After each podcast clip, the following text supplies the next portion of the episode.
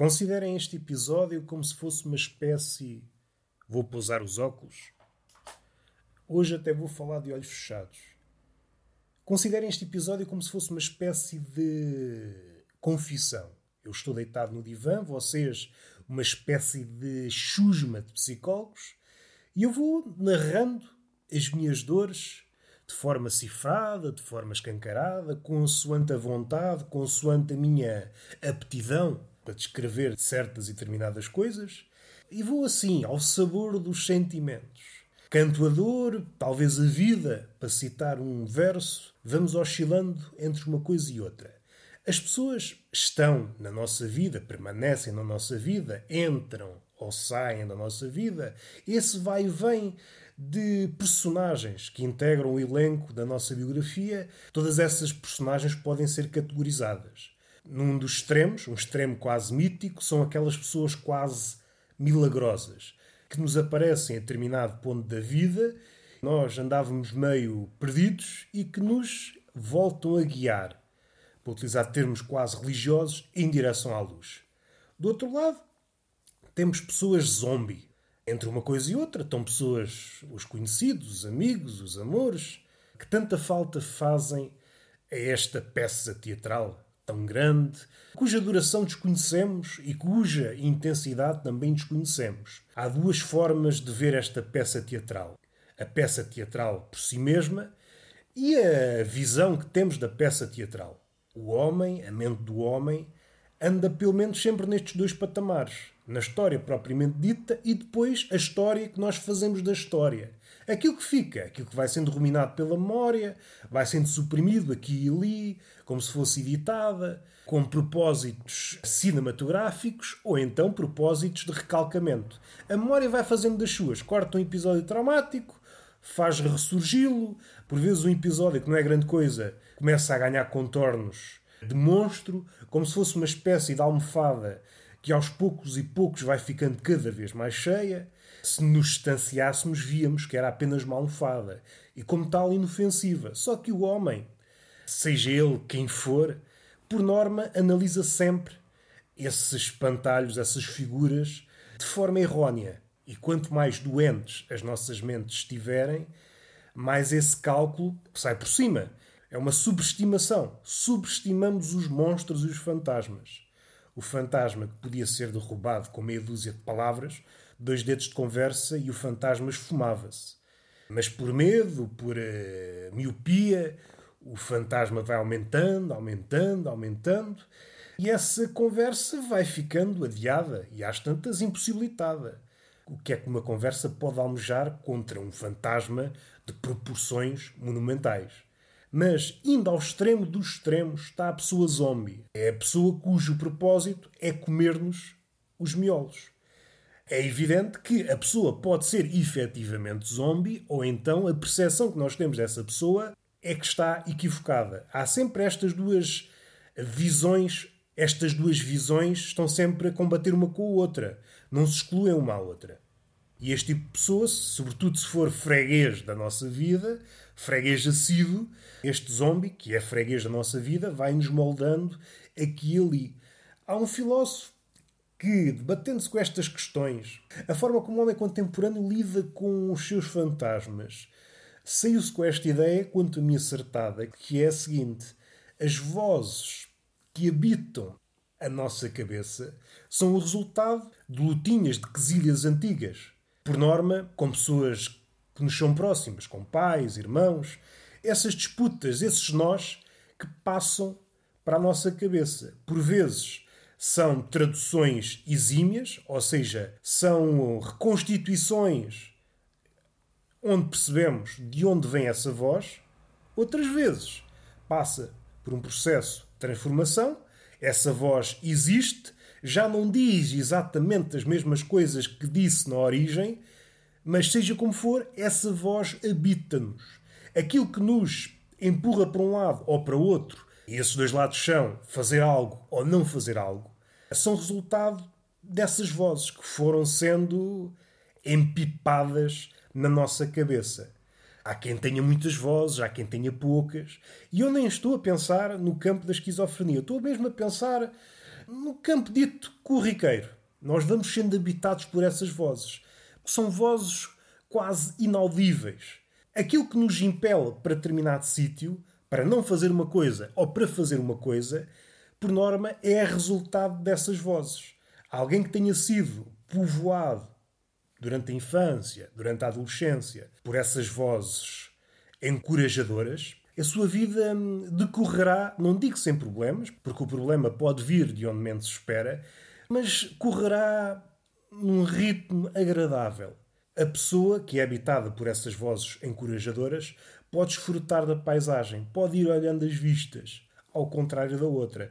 A outra, se por acaso não houver um equilíbrio entre essas duas vozes, suspeito que, regra geral, o homem típico é alguém mais ou menos equilibrado neste capítulo das vozes, tem vozes que desencorajam e tem vozes que encorajam, resultante de todas as personagens que foram entrando e saindo da nossa vida com alguma relevância. Há uma espécie de essência desses encontros que habita a nossa voz, e então a cabeça, quando chega o momento de decidir, é uma espécie de mesa de negociações. Há um debate aceso, faço ou não faço.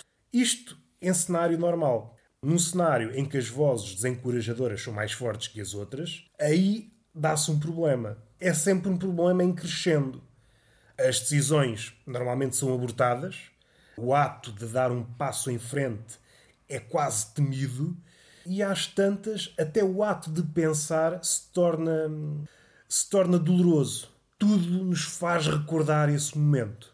E essa névoa de vozes de vozes quase, como é que eu ia dizer, imperceptíveis no que toca à sua origem, aos poucos e poucos, se nos demorarmos, se pensarmos de onde vêm essas vozes, percebemos de onde é que elas, qual é a sua origem, é, seja do pai, seja da mãe.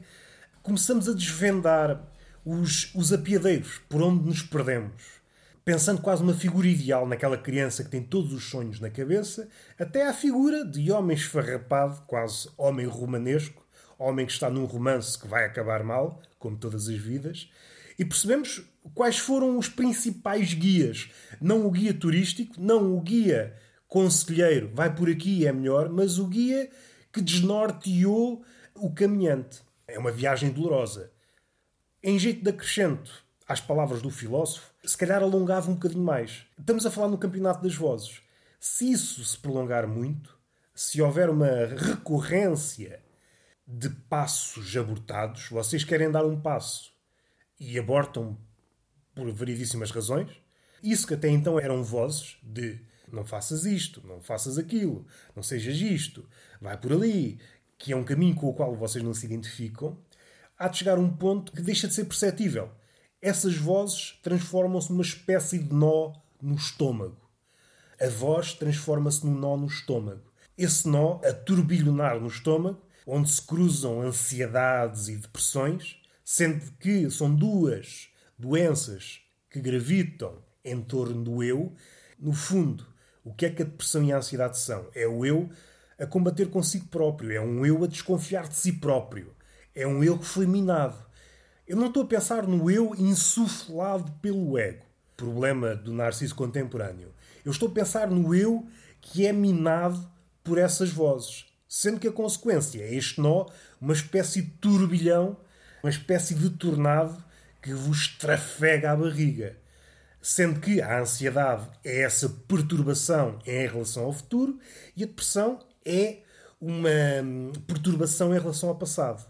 Quando unem as duas, a vossa vida torna-se uma tempestade contínua. Torna-se, a partir de certo ponto, impraticável o pensamento até o vosso palavreado se vai afunilando. Se imaginarmos um homem numa situação mais ou menos ideal, sem tempestades, é um homem que consegue sentar-se para conversar, seja com o outro, seja consigo próprio. Agora, um homem que entra na tempestade, numa tempestade de areia, tanto não consegue ver, os olhos ficam vermelhos e o olho ficar vermelho, tanto pode ser sinal de choro ou sinal de que não consegue ver, e, em última instância, ninguém consegue pensar no centro da tempestade. Uma coisa é ver um cataclismo a aproximar-se. Podemos fazer uma estratégia em cima do joelho. Outra coisa é um ardil para fugir ao sismo quando estamos no epicentro. Isso aí é impraticável. Há sempre uma agravante. O sismo, no mundo dito real, no mundo geológico, é um acontecimento breve. Pode ser um cataclismo terrível, mas dura pouco tempo. Este sismo provocado pela fricção entre as placas tectónicas da ansiedade e da depressão é um sismo contínuo que não para. Vivemos numa situação em que o pensamento não consegue singrar sequer. Podíamos ser caudalosos na nossa forma de falar, aos poucos a nossa língua transforma-se numa rosa decadente. Vai perdendo pétala atrás de pétala, e aquilo que era um discurso, aquilo que era, no limite, para utilizar as palavras de Agostinho da Silva, o homem deve caminhar para o poeta no sentido de ter uma relação plena com a palavra, não é para aí que o homem vai. Vai no sentido contrário. O homem afasta-se da palavra, recua para o seu estado animalesco.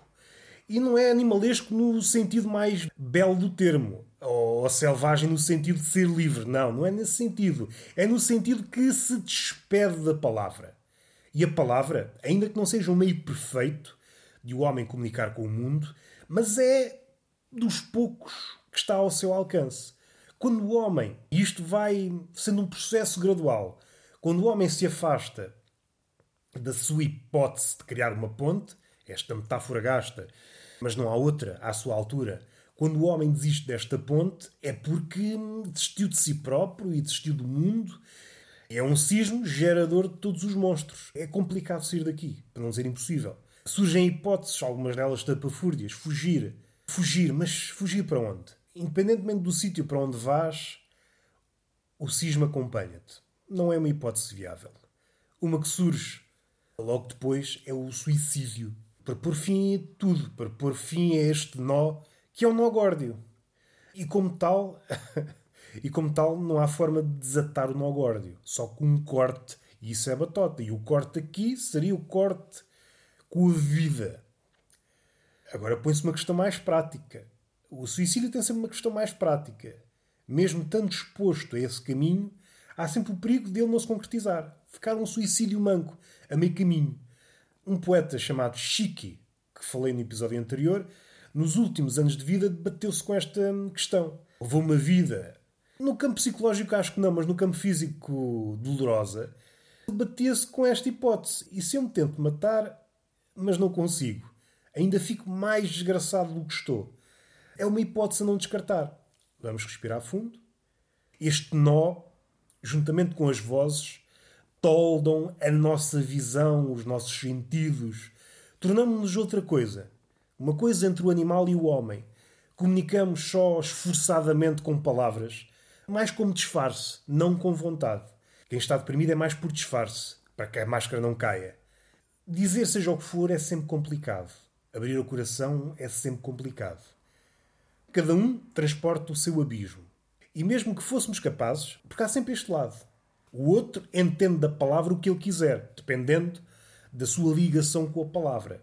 Fazendo um desvio, é um pouco como as palavras em japonês. As palavras em japonês são polissémicas até dizer chega. Eu já referi este tema uma vez, pá, aqui há uns 150 ou 200 episódios, em que eu estava hum, a falar, se não me engano, de taoísmo ou de daoísmo. O Tao em japonês lê-se Dao. E engendrei o cenário do politicamente correto no Japão. Se realmente se coloca. No Ocidente já é parvo quando chega às palavras. Certas pessoas acreditam que a palavra só tem um sentido. No Japão ainda é mais absurdo. Há palavras. Eu até tenho isto apontado aqui, até vou buscar. Cá está, encontrei. Para vocês terem uma ideia, a palavra Fuji. Eu não tenho óculos. não tenho óculos, agora vai ser difícil. A palavra Fuji tem os seguintes significados: licínia, emergência, incurável, igual, mas com pequenas diferenças, mulher adulta, esposa, desconforto, pobreza, incapacidade, emergir, ginecologia, imortalidade, Monte Fuji, doença incurável, mulher polícia, desobediência. é avassalador, não é? É avassalador. E agora voltando para o nosso tema, é um pouco o que acontece na cabeça de quem é alvo desta disputa entre a depressão e a ansiedade. As palavras, por quererem dizer tudo, já não querem dizer nada. E quando assim é, torna-se difícil comunicar com o outro ou com ele próprio. Tudo se torna. tudo bifurca até à náusea. Provavelmente o ímpeto de regressar a um ponto em que nada disto seja possível. Criar um cenário de, de calma. Uma espécie de sítio onde o furacão é calmo. Um perímetro, um perímetro de calma entre duas tempestades. É quase uma fantasia. O homem, e neste caso eu, estivesse numa máquina de tortura, aquelas máquinas de tortura que puxam um braço para um lado e para outro. Ora, num dos lados da máquina está a depressão que puxa para o passado e do outro lado está a ansiedade que puxa para o futuro. O resultado: o homem é despedaçado em dois. Não é assim um resultado que agrada à vista. Formas de combater isto é não desistir da palavra, Ainda que seja uma ferramenta romba, é preciso continuar a cantar. É preciso continuar a cantar. E há uma ideia que parece literária, mas que serve para dar uma luz, e é uma luz que tem de ser esforçada. É uma luz forçada, uma espécie de lanterna transformada em katana, usada para cortar esta floresta negra que se abate sobre a pessoa que sofre depressão e ansiedade. Esta ideia de que um poeta tem de se apressar para colocar em tempo útil o seu escrito na Biblioteca de Alexandria. Ou seja, é preciso tentar, é preciso tentar sair deste turbilhão, mesmo que no fim nós saibamos que nada vale a pena. É uma espécie de solavanco, e é nesse solavanco que a vida se acoita antes do fim. Acho que vale a pena lutar por esse solavanco. Isto não é uma mensagem derrotista é apenas um quadro, em parte meu, em parte cifrado, e eu tentei desenvolver isto. O que me parece importante frisar é esta questão de não abdicar da palavra. Reconhecer a sua capacidade, os seus limites, e daí que a palavra se assemelhe muito ao ser humano, e tentar pôr a nossa magra obra, ou gorda, dependendo do talento, antes que Alexandria arda. E isto é risível e é vão. Não há grandeza alguma em tentar salvar-nos. Não há grandeza alguma. Mas também não há mais nada. Mas também não há mais nada. E está feito. Beijinho na boca e palmada pedagógica numa das nádegas.